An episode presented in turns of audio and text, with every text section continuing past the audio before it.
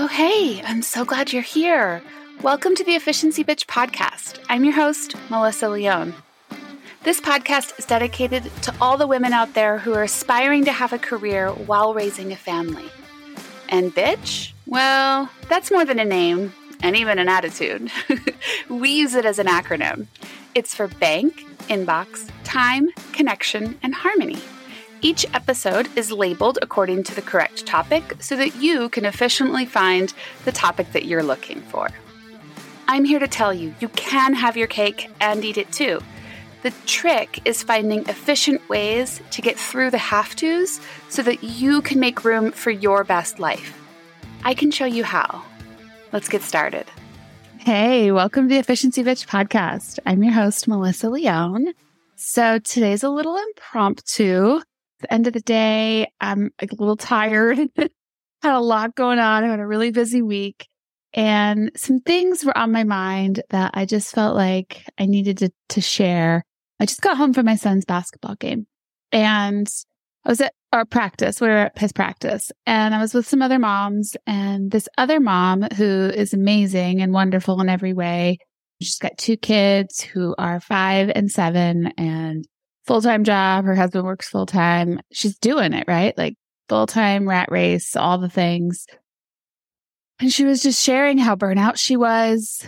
And they've got a couple medical things happening. And there was a car issue, like the air conditioning didn't work or something. And then she was sharing how she um, was feeling guilty that she couldn't go to one of the school events and then that she volunteered at lunch and this lady yelled at her and how crappy it made her feel. And I just, it brought me like right back to where I was a couple years ago before I hit that level of something's got to change.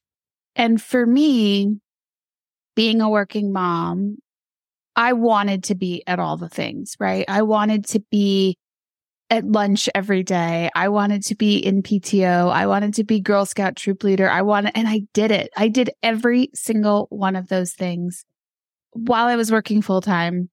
And it brought me to a level of depression and frustration and anger and resentment for my life that no mother should ever feel.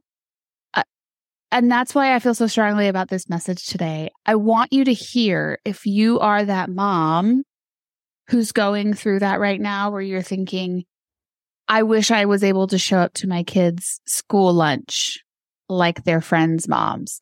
I wish I was able to do every single one of the events that goes on at school. I wish I was able to go to PTO meetings or be their basketball coach or be their whatever just know that you having the space and time for yourself is far more important than burning yourself out for all of those things. Because here's the secret that I want you to know. They won't remember if you were at the school lunches once in a while. They won't remember if you did all the things. My kids now are 8, 10, and 12 my 12 year old, when she started kindergarten, I was her Girl Scout troop leader and I was her kindergarten room mom and I was the PTO treasurer, then turned PTO president. I did all of that from kindergarten to third grade for her. So four solid years of it. She has zero memory of me doing any of those things. Zero. And all the time I thought I was doing it for her.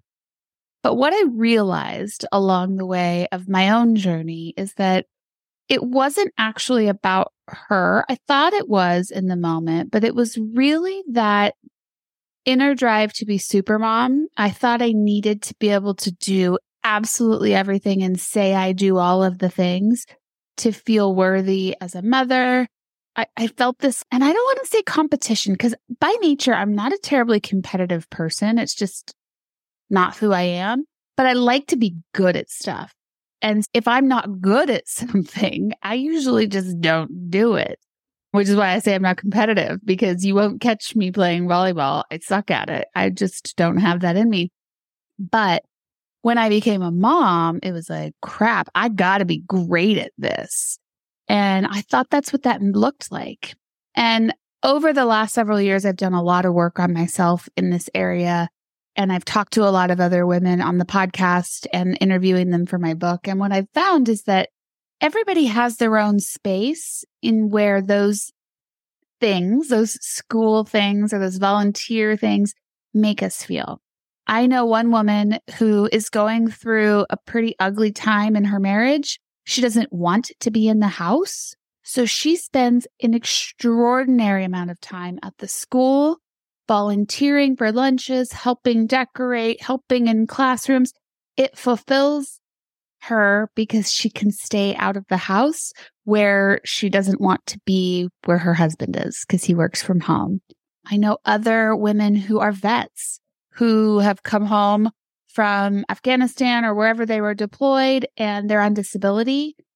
And so they can't get a nine to five job, even though they want to, but they can't because if they do, then their disability stuff gets messed up or they can't because they're actually disabled.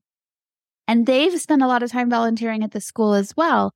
And so if those circumstances aren't yours, and you see these other women doing these things, maybe you assume that you should be doing them too. And what I want you to hear from me is we each have a time and a season for those types of activities.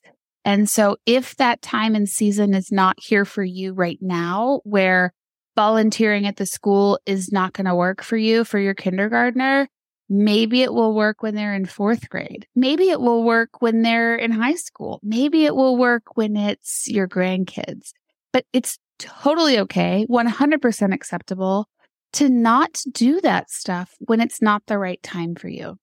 I used to say yes to everything. Now I say no to almost everything that doesn't suit me in my moment. I'm not great at it. I'm getting, I'm a lot better than I used to be. And some of the things that really help me to decide is will that make me feel good or will that make me feel bad when I'm doing those items? So, for example, it's August here and there's uh, right now, and they're not here. It's August everywhere, but it's August right now when I'm recording this. And they're going to start talking about the boo bash for school. And I was at a school sporting event the other day. My daughter's on the volleyball team, and some of the moms were starting to talk about if they're volunteering for the Boo Bash. And I thought, if I volunteer for the Boo Bash to help, it's going to completely interfere with my fall status at work. I have a lot that goes on. My business is we're bookkeeping and CFO company, and we typically take on the majority of our clients in the fall because most small businesses owners start to think, oh, I haven't done my bookkeeping all year. And they call us to catch them up and clean them up. So I thought, no, I, right now I have some time to support. But in October, I'm not going to have that time to support because that's when my clients start pouring in. So I have, nope, can't do Boo Bash. Sorry, not going to help. But I'm happy to donate supplies, right, if necessary or required. For the sporting events, this week, my husband's out of town. I've got three kids, two different schools, three different pickup times because of sports. This week, one of my kids has an away game. She has to be there at 345. There's no bus. I have to be in two other places at the exact same time. My husband's gone. I'm trying to juggle my job. Those types of things. If I had also added volunteering for something and being late to one of those events would put me right back over the edge where I used to be. And I used to do that. And I just, I want you to know if you're going through that phase of life where you feel like you're obligated to do the things out of shame or out of guilt for not participating, you need to take a giant breath and take a step back and say, this just isn't the time for those things for me. There will be time. You will have the opportunity to volunteer in some way, shape, or form at your child's school in the future, just not right now. And if you are one of those mothers who is constantly pouring into the PTO, thank you, because not all of us are able to. And we appreciate not being shamed for it. one of my favorite things to say to people when I was on the PTO was thank you so much for your suggestion. If you'd like to participate, then we're always looking for volunteers. And it was almost this like backhanded way of saying, stop complaining and start helping. And so it, it shamed a lot of people, quite honestly, into participating because they thought, oh, if I need to give feedback of any kind, I have to be in the PTO. And I just, I'm just not here for that. I think you, you voice your opinion, be kind about it, recognize that they're freaking volunteers. Don't be a jerk, but volunteer your voice and volunteer what you have to say and recognize that maybe you don't need to participate in planning it. It's hard. You guys, it really is. I still go through it every day, um, trying to make those decisions. And sometimes I say yes. And then I call the person back and say, you know what? I overcommitted. I'm sorry. I can't do that. And it has saved my sanity over. Uh, uh, this has been an active practice for me for over three years now, almost four. And I can honestly tell you my life has never been better. There are still times where I'm overcommitted, particularly right now, like with my daughter playing school sports. The this is our first time we've ever done that, which is why I keep bringing it up because it's brand new to us.